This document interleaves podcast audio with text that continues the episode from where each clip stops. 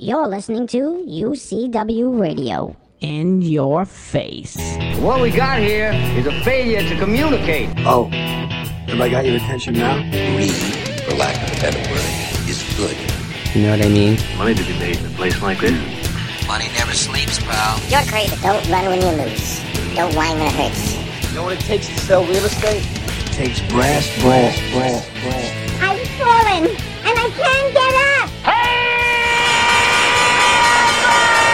All right, welcome back to Money Never Sleeps. This is the show where we touch on anything and everything that impacts the flow of money from around the corner to around the world. And first off, happy Columbus Day for our listeners in the United States and happy Thanksgiving to our Canadian listeners. Uh, this week, uh, I'm going to be touching on a number of topics and companies. Um, over the coming weeks, I am planning on bringing on guests uh, that are in the private equity, real estate, both uh, high-end residential and commercial real estate, you know, developments, uh, commodity, cannabis. Yeah, I said cannabis as it's big business now. And I'm also going to bring on some traders to get their insight on things, on what's going on out there, uh, because I think it's important uh, that we that we do this, and also we want to touch on startups.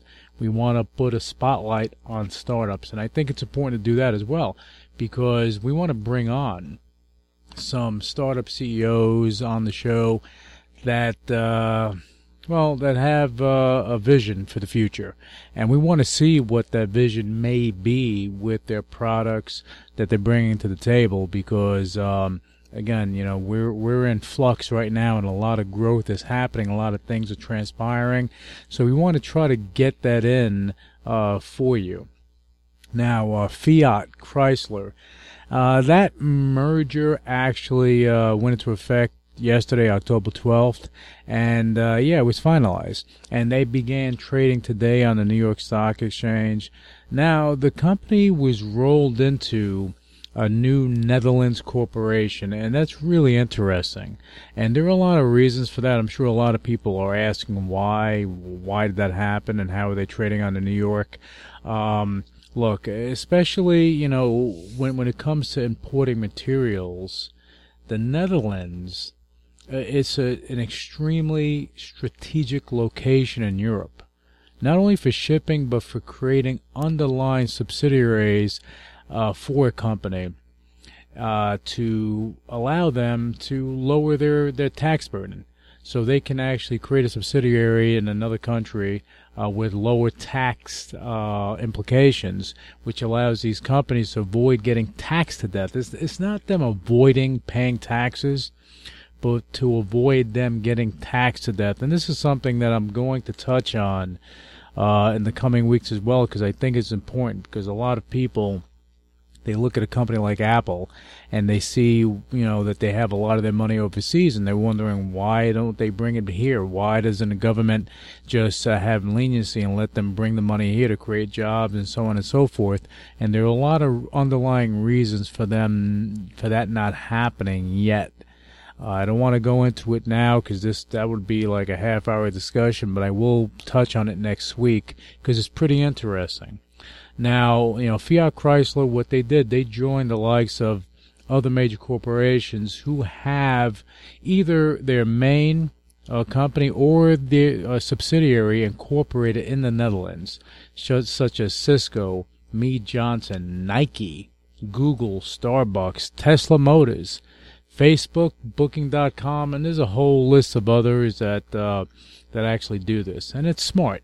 You know, uh, the reason that, I point all this out is that without a doubt, one of the smartest things that they did in order to allow them, uh, I'm talking about, you know, Fiat Chrysler, uh, to allow them to transport throughout Europe and avoiding the constant tariffs that come into play. And they, there are. If you if you ship to France, you're gonna have a different tax or tariff implication than you, you would if you ship somewhere else.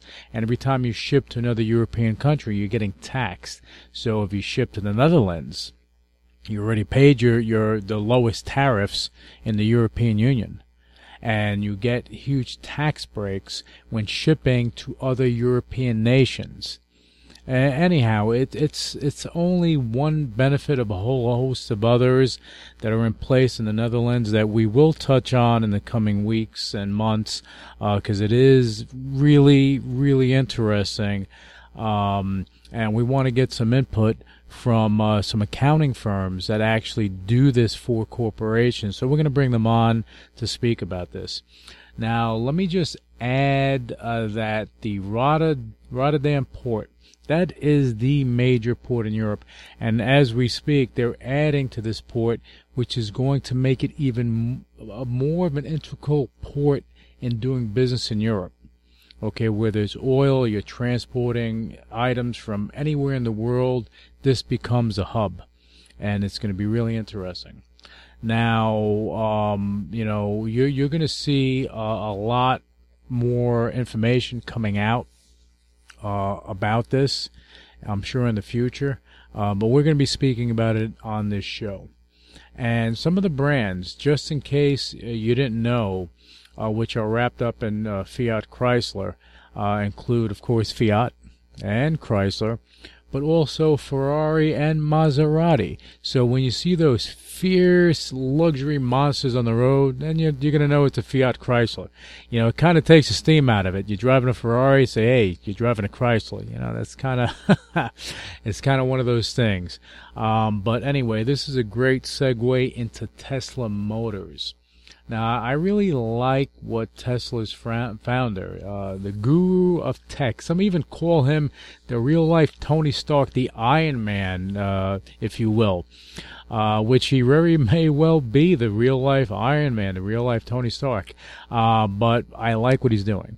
Elon Musk is a re- is a visionary. There's no doubt about it. No one can dispute that and he's not looking at things uh, quarter to quarter. He's not looking at the next quarter, but what he's doing, he's looking at the future for all mankind. And that's a powerful statement the future for all mankind. Now, that's a wild thought, isn't it?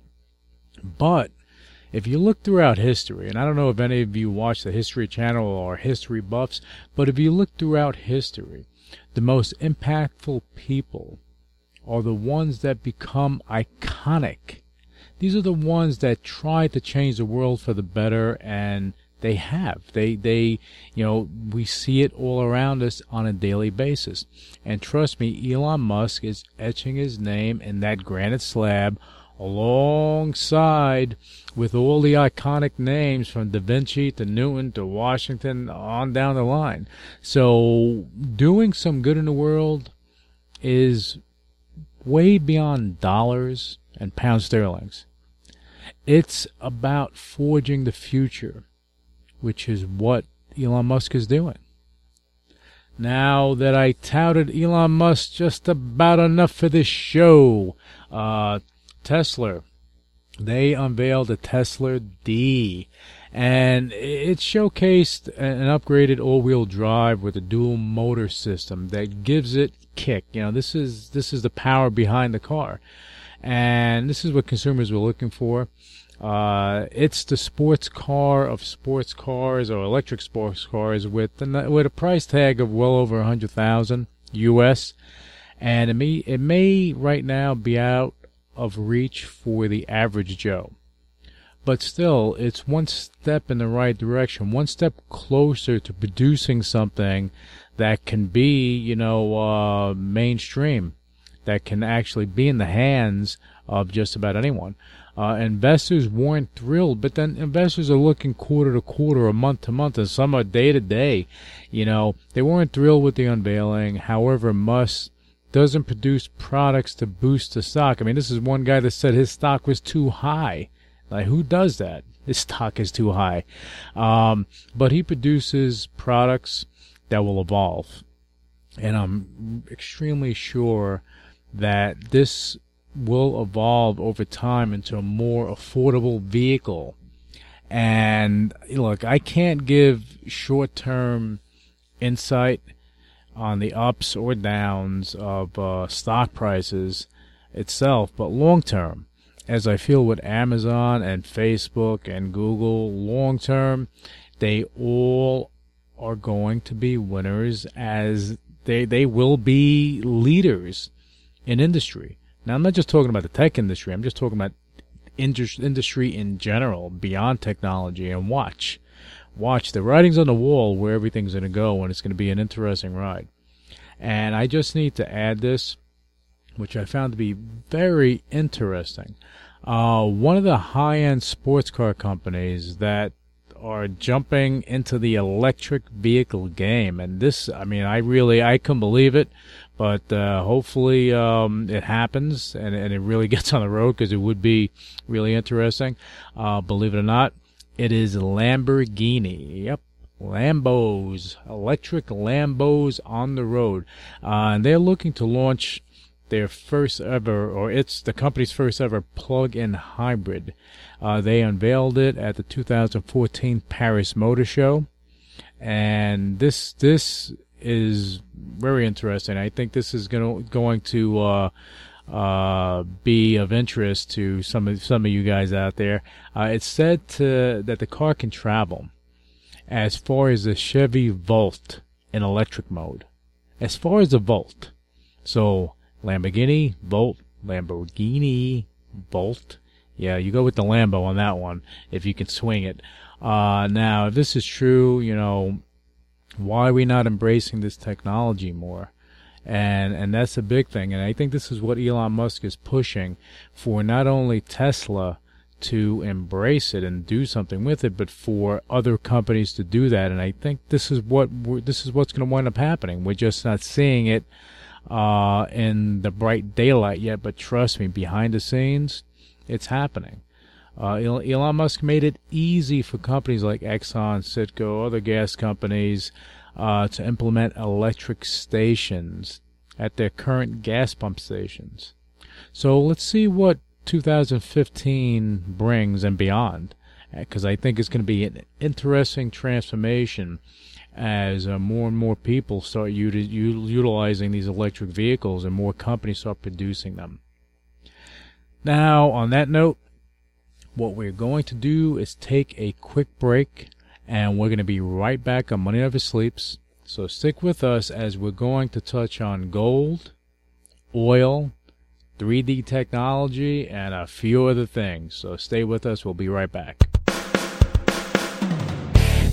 This is Chef Gavin Murphy with your one minute healthy cooking tip. A lot of people are more health conscious nowadays, especially when it comes to food. But did you know there are a lot of hidden calories and of all things, salad dressing? They're chock full of added sugars. But don't fret, I've got you covered. Try this quick and delicious salad dressing recipe.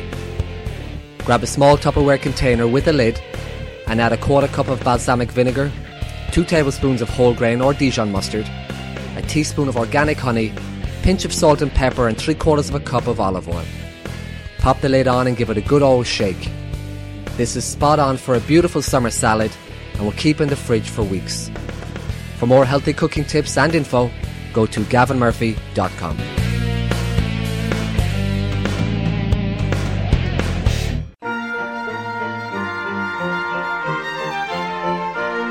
Hi, my name is Peter May of London Central Properties, and we're based in Cavendish Square, which is close to Regent's Park. The majority of my work experience has been in sales, in particular the hotel and hospitality industry, both in the UK and overseas. London Central Properties is an established company with a global presence and a high reputation for service and discretion. We specialise in the sale of high value, off market apartments, houses, hotels, and investments. We have recently opened a new division specialising in the provision of serviced apartments which cover the full spectrum from budget to exclusive. These apartments are suitable for both leisure and corporate clients and are located in the key areas of London, including Mayfair, Knightsbridge, Kensington, and Bayswater. For further information, please refer to our website, which is www.londoncentralproperties.com We have now established an exclusive partnership with the host of Money Never Sleeps, Mr. Louis Velasquez.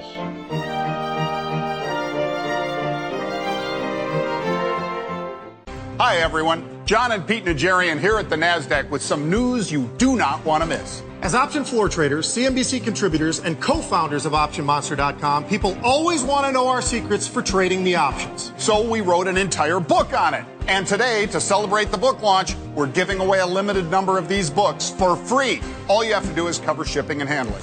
Learn how you can use options like we do to make more income with less capital. To reduce your investment risks. And to make money regardless of which way the market's moving. It's all right here in this book, and today we're giving it away to you for free. Equity options today are hailed as one of the most successful financial products to be introduced in modern times. You have to learn to profit from them. This one book could dramatically increase your investment returns. And today it's free. So pick up that phone and call now. Call 1 800 961 1923 for your free book. That's 1 800 961 1923. Call now.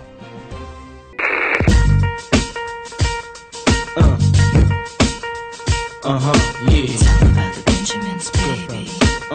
All right, welcome back to Money Never Sleeps. Now I want to talk about 3D technology. I've always been a big advocate of, of all types of tech, especially this type of technology as I see this as definitely being the future for fabrication of uh, parts for cars, uh, parts for homes, where they, you know, like plumbing and things of that nature, uh, airplanes even. Okay, you can fabricate the, the seats or maybe even engine parts if you can do it properly. Um, they're even working on using 3D printing in the medical industry to fabricate artificial hearts and other organs, and that if that's that's really really really interesting because if they're able to do this and match the artificial heart or lungs or other organs to the specific patient that needs it then donors you know um, and then then donors uh, you know you, you don't have to sit and wait on a donor list. You can actually get you can get the part that you need. Kind of like you go into uh, jiffy lube or pep boys and you're looking for that part for your car. Uh, that type of thing. So uh, very interesting. Uh, i'm sure that it's not a it's not far off that they're going to be able to actually have functional functional 3d printing of body parts now that's going to be interesting, and they they should. This is something that you saw in Johnny Depp's movie Transcendence. Um, hey, they already created lifelike artificial skin, and they created, you know, muscle out of uh, fishing line and other components that are a hundred times stronger than what we have in our bodies right now naturally. So uh, yeah, so why not? I think I think it's going to happen. I really do think it's going to happen. You're going to have someone that's going to figure it out. A lot of smart people out there, and they're going to do it. Uh, I've always said that if they can create something in a movie studio, chances are that they will be able to create it in the real world. And we've seen it before, and we will see it again. And look, in the end, if you can dream it, you can do it. If you can do it, it's going to get done. And this is how the world goes around. And this is what's going to wind up uh, happening at some point. Now, I want to switch gears to talk about commodities right now. Um, we're, we're switching out of the tech. We're going into commodities, uh, more specifically gold and oil. Now, th- there's been a there's been a guessing game as it relates to where you know, both gold and oil are going. And let me ch- I just want to chime in with my thoughts.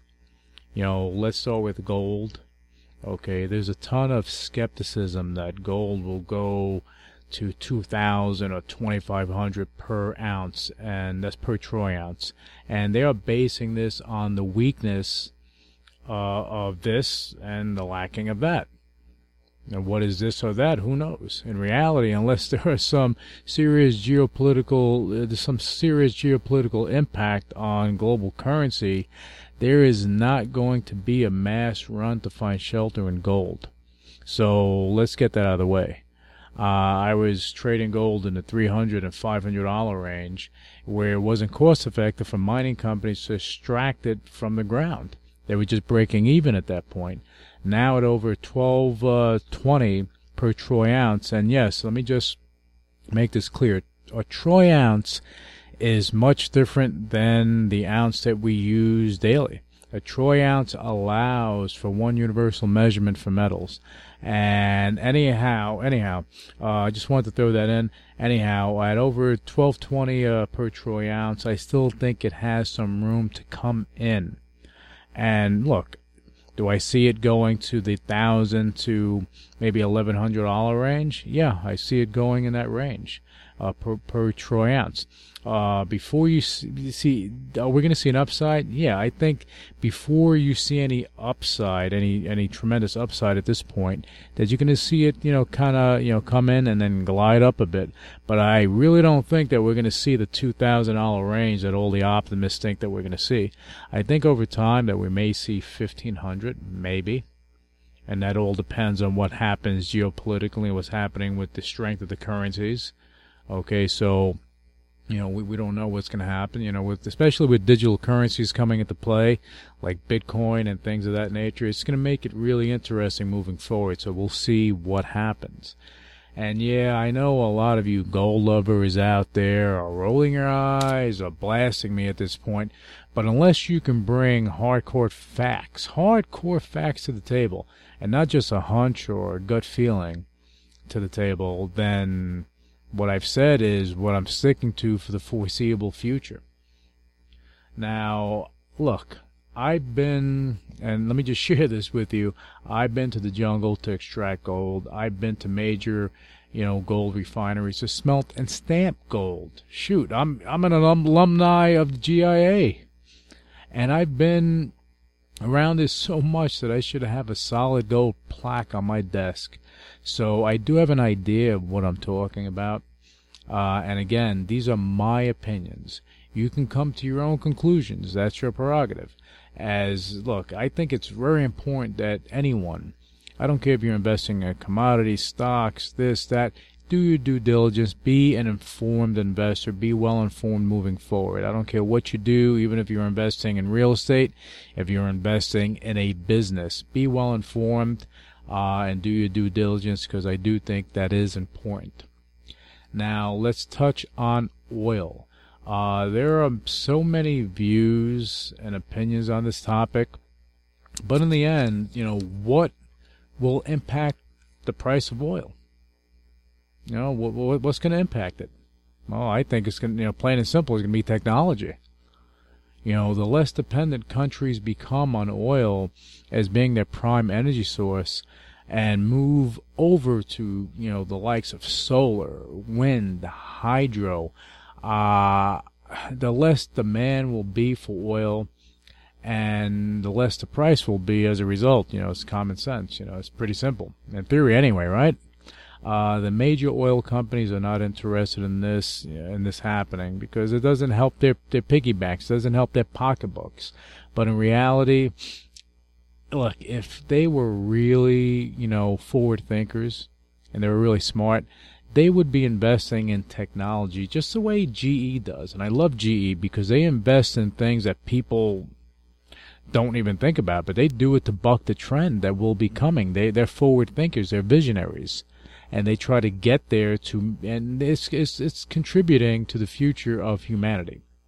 And, and I say this, um, because, you know, look, it's, it's human nature, you know, to actually try to, to, uh, to go to the next level and progress you know and i think that the oil companies once they begin to see this that maybe they're going to start looking at the future uh, once you see that a person can achieve something, there's something, this is human nature, there's something inside of us that lets us know that, hey, we can do it too.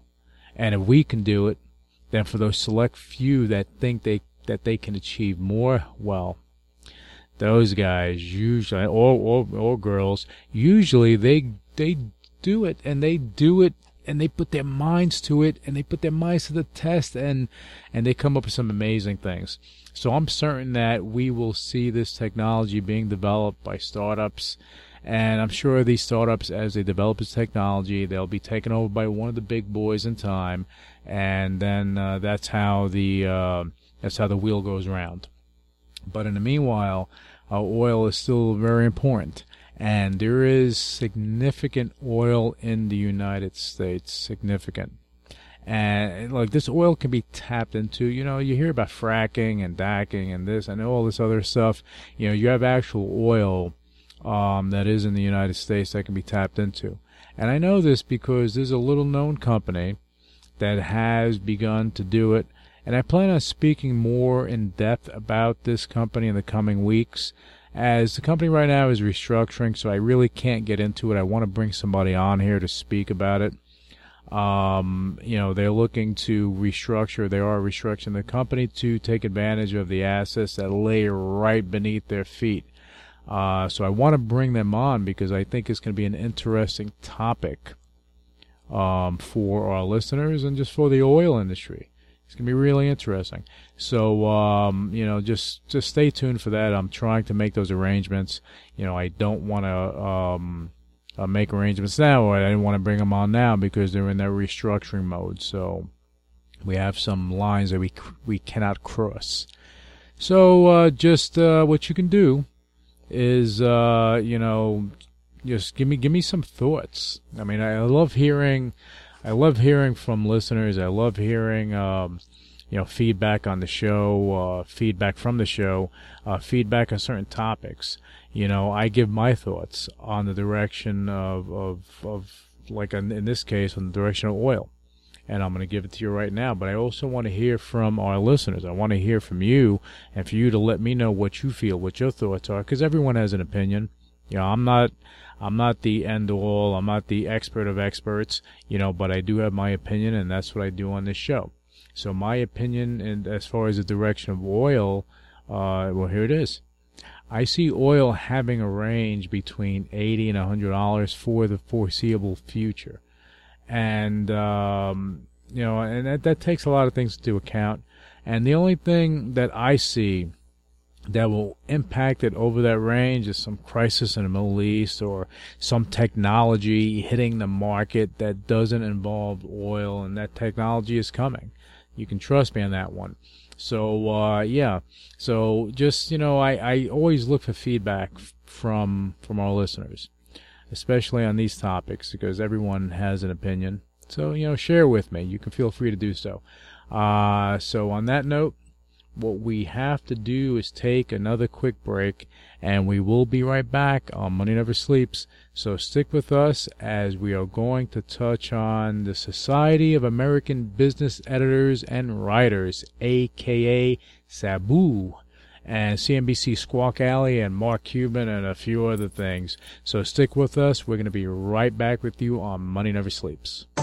Millionaire business mogul Marcus Lemonis is the profit. In two seasons, he's invested over $7 million of his own money to save struggling businesses. If you want to be successful in business, there's only three things I want you to focus on people, process, and product. Determine if you have the right people and if you're motivating them and managing them the right way. Look at your process and determine is it streamlined? Is it efficient? Can you get better? And look at your product. Because even if your product is good today, I don't want to find out that it's obsolete tomorrow.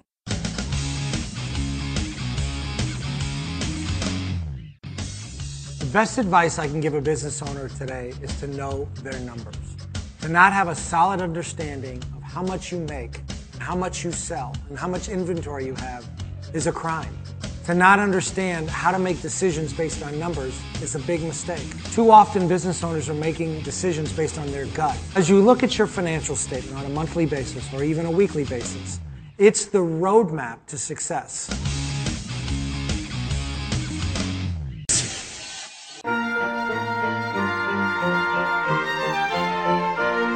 Hi, my name is Peter May of London Central Properties and we're based in Cavendish Square, which is close to Regent's Park. The majority of my work experience has been in sales, in particular the hotel and hospitality industry, both in the UK and overseas. London Central Properties is an established company with a global presence and a high reputation for service and discretion. We specialise in the sale of high value, off market apartments, houses, hotels and investments. We have recently opened a new division specializing in the provision of serviced apartments which cover the full spectrum from budget to exclusive. These apartments are suitable for both leisure and corporate clients and are located in the key areas of London, including Mayfair, Knightsbridge, Kensington, and Bayswater. For further information, please refer to our website, which is www.londoncentralproperties.com. We have now established an exclusive partnership with the host of Money Never Sleeps, Mr. Louis Velasquez.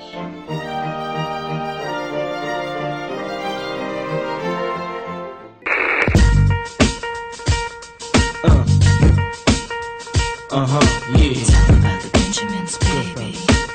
All right, welcome back to Money Never Sleeps, and I want to thank the Society, the Society of American Business Editors and Writers for their recent conference in New York last week. It was really interesting. You had some really great speakers, such as Bob Sullivan, great guy. Uh, had a chance to meet him. He gave some great insight that was well received by the financial journalists that were there. And you didn't just have journalists that were just stateside, you had international journalists in attendance, and that's what made it even more intriguing. And they weren't, you know, you didn't just have regional, you had regional, you had national, you had international journalists there. Uh, I did, a, I did get a lot from this panel. And I want you to make sure to check out his latest focus called The Restless Project. He touched on it, and I just want to touch on it as well. And what it does is it, it encompasses the economic anxiety, you know, and the technology disruption that are impacting U.S. families. And he's doing this, and it's on a person by person basis. So this is an ongoing project that'll probably last for years if, if he keeps doing it this way, but he does a fantastic job. And you can follow him on Twitter at Red Tape Crone or Cron. Red Tape Cron, or is it Crone? I don't know. Uh, but I'm going to say uh, Cron. Uh, so that's Red Tape Cron on Twitter. Uh, his name is Bob Sullivan. Check him out because he's uh, one guy that you do want to follow. Others that gave some really great insight and had the minds working in the room. They had them working overtime. Were Blake Ellis of CNN Money, Amanda Gengler of Money Magazine, uh, Kelli Grant of CNBC, Daniel Morrison of the University of Alabama. Yep, he was pushing Bama. Uh, Tim Mullaney of TheStreet.com, Greg McBride of Bankrate.com, and you had Joe Ryan of Newsday, Charlie Wells of the Wall Street Journal. You had the awesome Laura Young of Reuters and Mandi Woodruff of Yahoo Finance. You had uh, you also had Experian in in the house too. Uh, you had Michelle uh, Ren, uh, from Experian. She spoke there. So just a lot of interesting people that gave a lot of interesting insight to what's going on out there and uh, how to tackle you know some some parts of journalism. Really interesting. Uh, they also made some great contributions to the panels, and even gave me a thought or two. Definitely looking forward to having some of these great minds on Money Never Sleeps in the near future.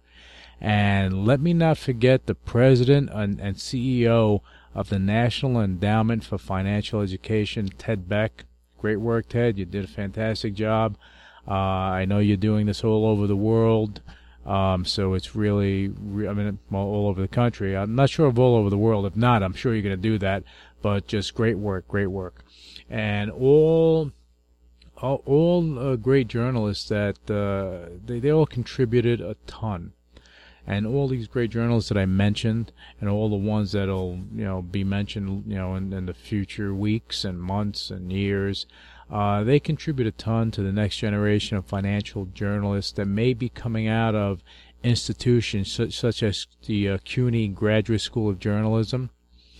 Man, you have to see this facility. I mean, honestly, you walk in if you have any interest in journalism, walk into this facility and it's high tech to the max. Even if you're a techie, you're gonna love going there. You know, they have everything that that that you can need to become something special in the industry. Uh, so yeah, definitely check out CUNY, uh, the uh, Graduate School of Journalism, if you're interested in journal- journalism. Uh, I've been tweeting, uh, and this is something I've been tweeting about over the past few months, and everyone knows it. You know, uh, first, it has to do with CNBC. You know, um, since we're on the topic of financial journalism, uh, but CNBC I, I, was tweeting that they should have a dedicated show solely for the technology arena, which they now have, featuring Jon Fortt, Carl Quintanilla, and Kayla Tausche. Now they have this thing going on, which is fantastic, and that was the first step. My next Twitter input is uh, CNBC. You know, they really need to have a truly tech-driven set something that will draw the attention of the tech community as well as the financial community as opposed to it just being a financial set with a tech name.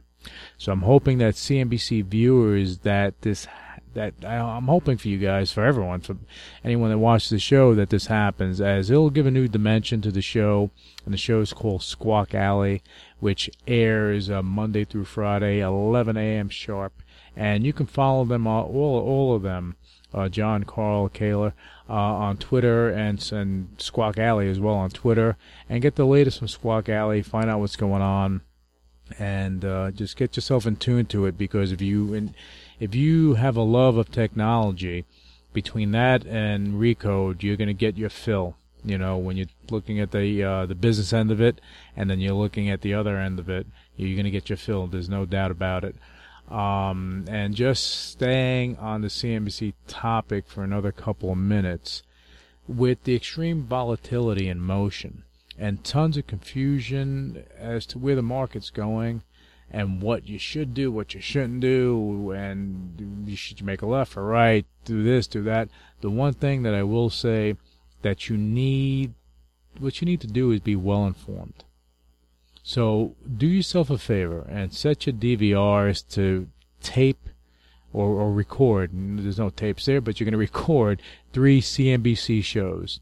The first one is the halftime report and that's with Scott Wapner. They have uh, Pete Najarian on there, Mike Murphy, Steve Weiss, and they rotate. But you have uh, uh, you know, the rest of the roundtable there, and just some great insight from, from some really, really, really top shelf traders that'll give you ideas that you can actually, you know, you can actually, um, you know, build on and that's what it's about taking the ideas and building on it and you have fast money which is uh, you have the same lineup as with the halftime report. And then you have Mad Money with Jim Cramer. Now, Jim Cramer has been doing this for, for some time. I remember when he first started. Um, and the guy has, you know, his his mission is to educate and inform his uh, viewers. And as what I try to do here is inform people and give you information. And hopefully some of this information is of value. Um, so you want to check out these three shows and you know, and they put stuff in layman's terms so you can get it. Not not all this technical mumbo jumbo. They'll they'll get to the bottom line so you can get an idea and keep yourself informed during these turbulent times in the markets, both domestic and internationally. Okay, so now I want to touch on something which is really interesting. This is this has kind of been developing over the past couple days. Um, it has to do with the owner of the Dallas Mavericks, cast member of the popular show Shark Tank, and just one shrewd businessman.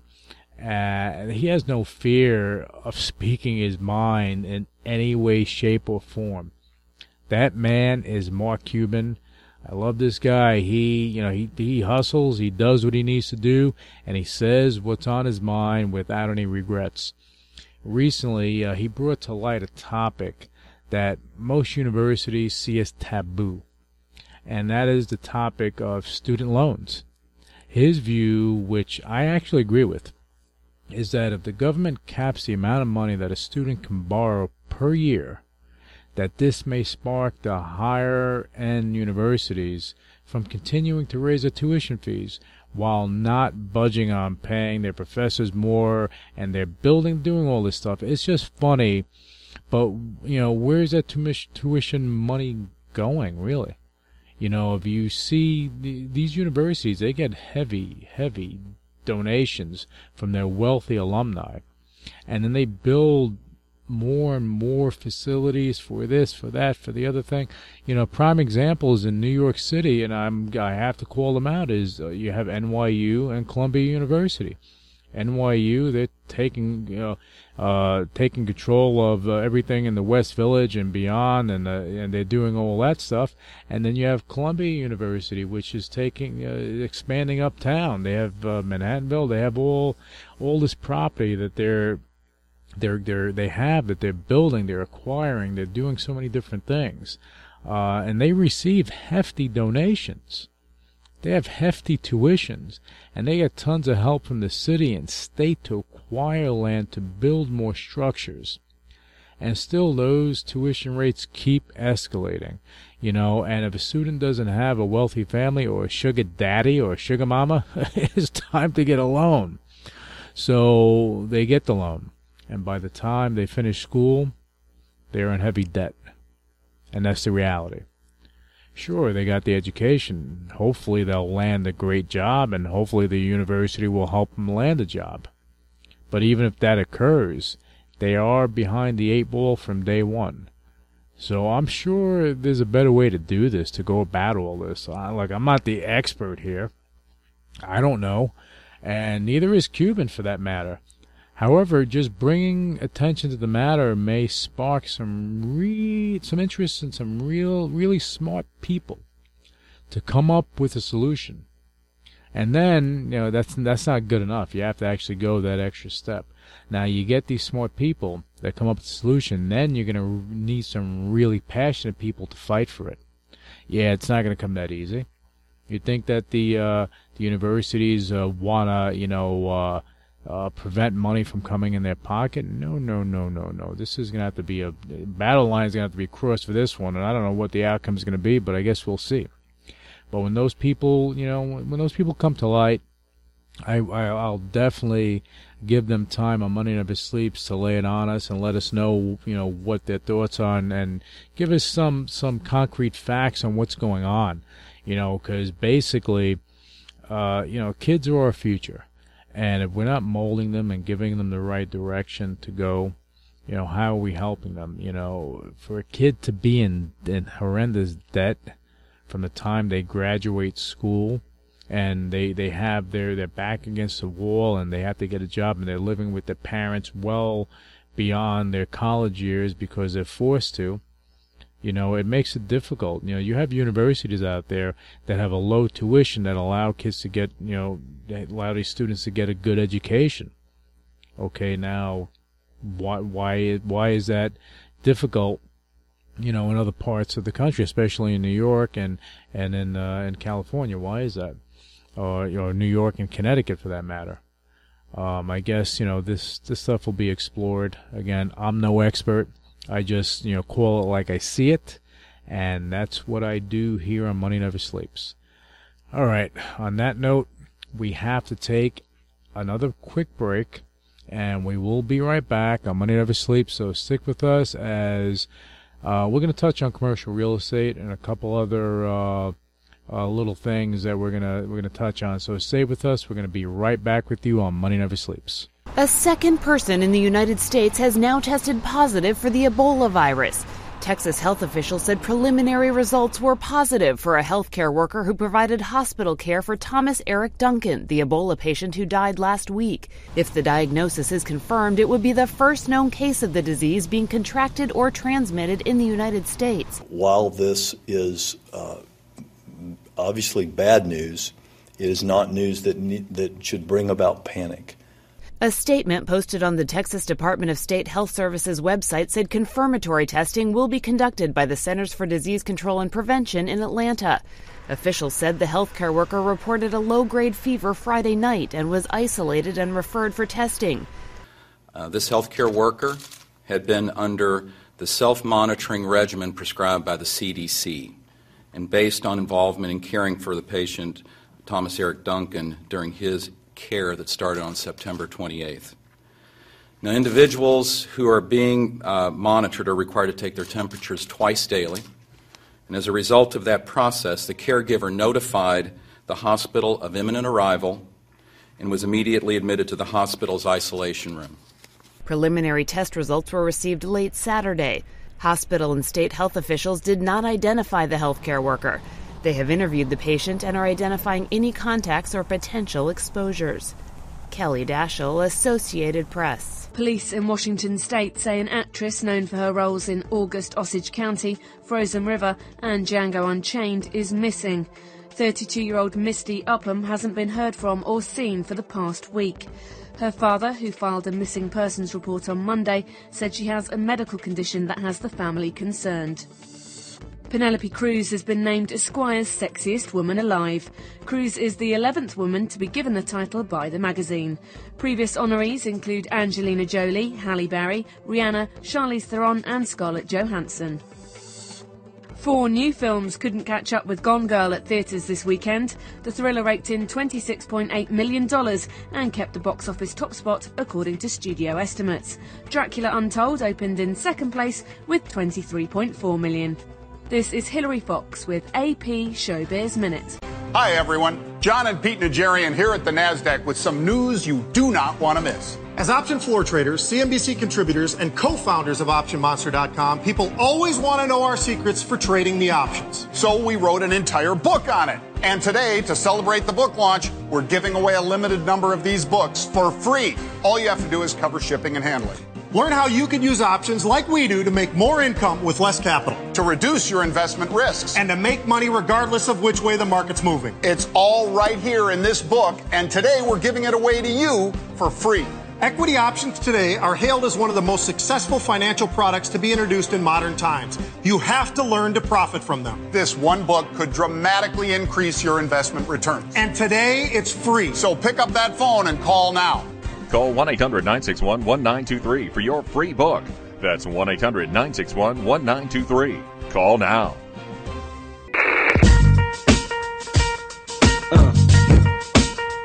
Uh huh, yeah. All right, welcome back to the show, and now let's get into commercial real estate. And this is a topic that I can talk about for hours and hours and hours and hours, but I'm not going to do that today. Um, but I do want to touch on what's going on out there. Uh, there's a resurgence, and there has been, of development, and it's not specific to New York City or Miami or or or L.A. It's it's actually global.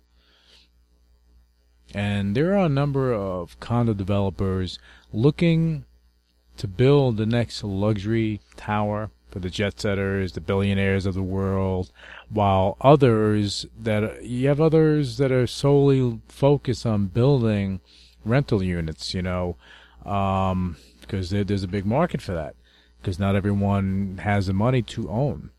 And while yet another group, well, they're looking to build true commercial projects that create jobs.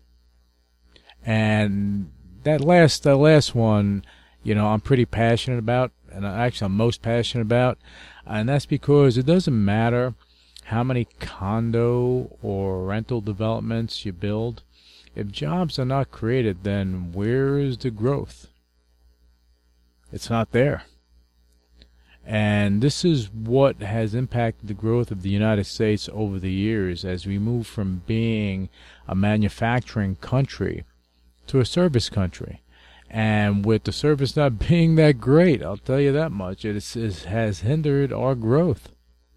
So when you build, when you have true commercial developments that are slated to be developed anywhere, whether it be New York City, L.A., Miami, Detroit, anywhere in the U.S. in, in the United States, it's a plus for our economy. It's a plus for the town's economy, the city's economy, and the U.S. economy as a whole. Especially, you know, look when you when they when they're building these developments, you have tax incentives that usually follow in line with these new developments. because that's what the developers need. They need the tax incentives to attract the uh, the corporations for the major corporations to come in. So these tax incentives are in place. It allows for major corporations to take advantage of these incentives, thus creating jobs on a large scale. Okay, it's not rocket science at all. If you have the jobs in an area, you have the residents if you have the residents, then you will need housing. And this is what helps the residential developers to flourish. So we need more commercial developments that will create jobs.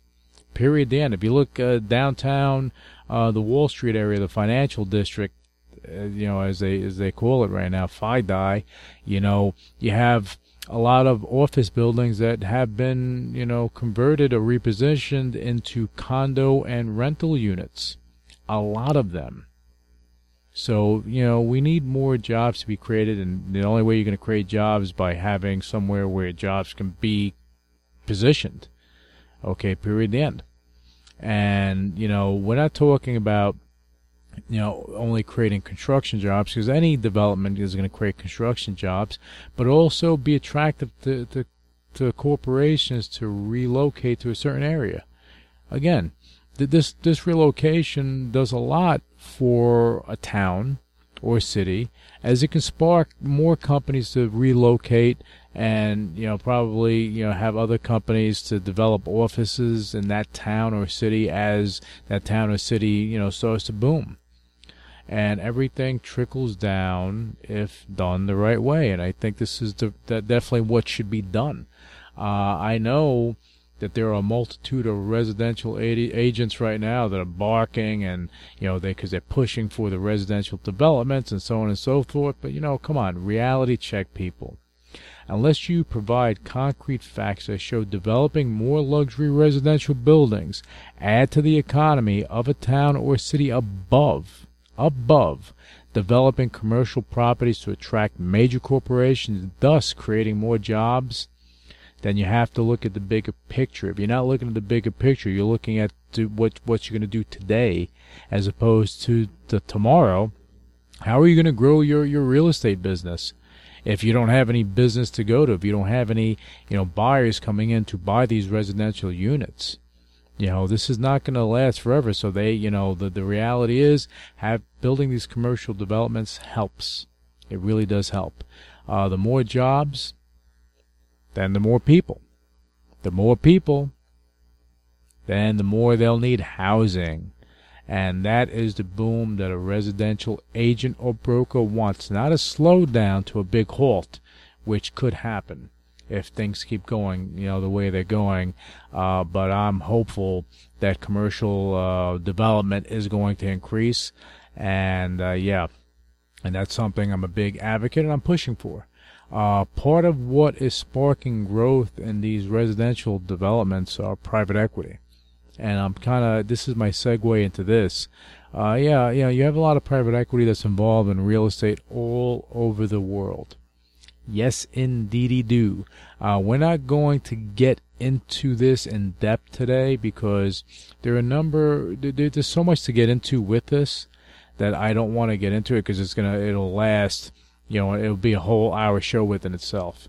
Uh, but there are a number of private equity firms, uh, even hedge funds, uh, that are able to offer, and, and REITs as well. They're able to offer uh, foreign investors something pretty special in the USA is called an EB-5. And it goes by other codes in other countries, but it gives an investor the ability to gain citizenship citizenship through such investments. There's more entailed to it, but that's the gist of it. Uh, this is a hot, hot, hot, hot topic that we hope to be touching on uh, next week, if not the week after, as this is not specific to the real estate industry, people it impacts the film and entertainment industry as well. So it's pretty interesting and kind of scary at the same time, but it's alive and well. I really want to get into that. Uh, so when you see these uh, those those big investments that are going into, uh, let's say, even uh, luxury residential units, and it's by a foreign investor, you know, chances are that uh, there's an EB-5 involved in some way anyhow, uh, we will be bringing on an expert in that arena on the show so that we can tackle the facts on that on the EB-5 and its actual impact, good and bad. You know, I'm looking to tackle it all if possible, as much as we can during that uh, during that segment. Uh, remember that anyone that has any questions in regards to commercial real estate, they can feel free to contact me on Twitter or they can go to ucwmagazine.com and they can contact me via the website. I I try to get back to everyone, and I try I'll try to get back to you as soon as I can. Um, I you know again I get uh, a lot of inquiries, but uh, rest assured, uh, if you reach out to me, I will try to get back to you as soon as possible. Uh, and I primarily work with off-market commercial and high-end luxury properties all over the world. Uh, being a managing director of London Central Properties and a part of Coldwell Banker in the United States, it allows me to, to be an asset to my clients, both buyers and sellers, and the insight of the markets from New York City to London and beyond has allowed me to present projects and solutions that work. And that's why I'm passionate about what I do. Uh, sharing my knowledge with my team, uh, Money Never Sleeps listeners, and readers of curbstreet.com and Seeking Alpha and a few others, as well as my own blog, is great. I love it. And I appreciate all the support that everyone continues to give the show, uh, my writings, uh, throughout the years.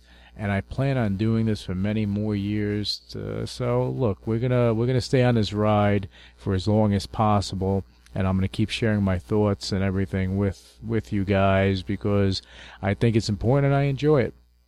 And I get I get asked off more often than not, believe it or not, uh, why isn't the show on terrestrial radio? Uh, at one point it was, uh, and the reason being uh, for it not being there now is the content that we put on this show is for our listeners. It's for you. I do this for you because I want to share as much as I can with you. And modifying my style of doing the show to include advertisements or the clock that provides you know that that provides me or actually it doesn't provide me it kind of keeps me away from doing what works for me and it would force me to limit my guests and limit the commentary and probably not even not even get to this point of speaking about this, and I have to be careful about what I say. I'll probably lose a step in the process. So, having Money Never Sleeps, uh, as well as all of my shows distributed digitally, works best for the show and our listeners. And I now before I close out the show. Uh, just for full, full disclosure, the companies that I speak about, I, I, I am not invested in. Um, if I was invested in anything, that would be disclosed, but I'm not invested in any of those companies. So I just need to, you know, give you full disclosure there. And uh, anyway, with that said, it's time to close out the show for this week. I want to remind our listeners if you have any suggestions for a guest, topics, or content, feel free to contact me. Don't be shy. Contact me. Let me know. I want you to be a part of the show, not just be a listener, just be a part of the show. Make it yours. Uh, you can reach me on ucwmagazine.com or on Twitter, Twitter, as I said, or the social media outlets under my name. And yes, I know that uh, I don't have a little blue check on my Twitter uh, account yet, but I'm sure that that's coming soon and uh, who knows you know, how they work. I don't know. I don't. I don't even know how to go about doing it. Um, but you will uh, know it's me. Just ask, and I'll let you know.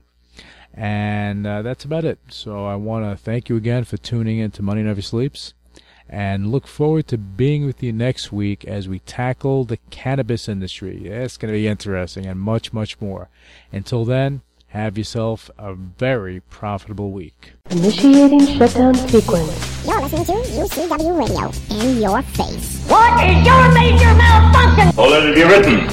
So let it be done. Ladies and gentlemen, my mother thanks you, my father thanks you, my sister thanks you, and I thank you.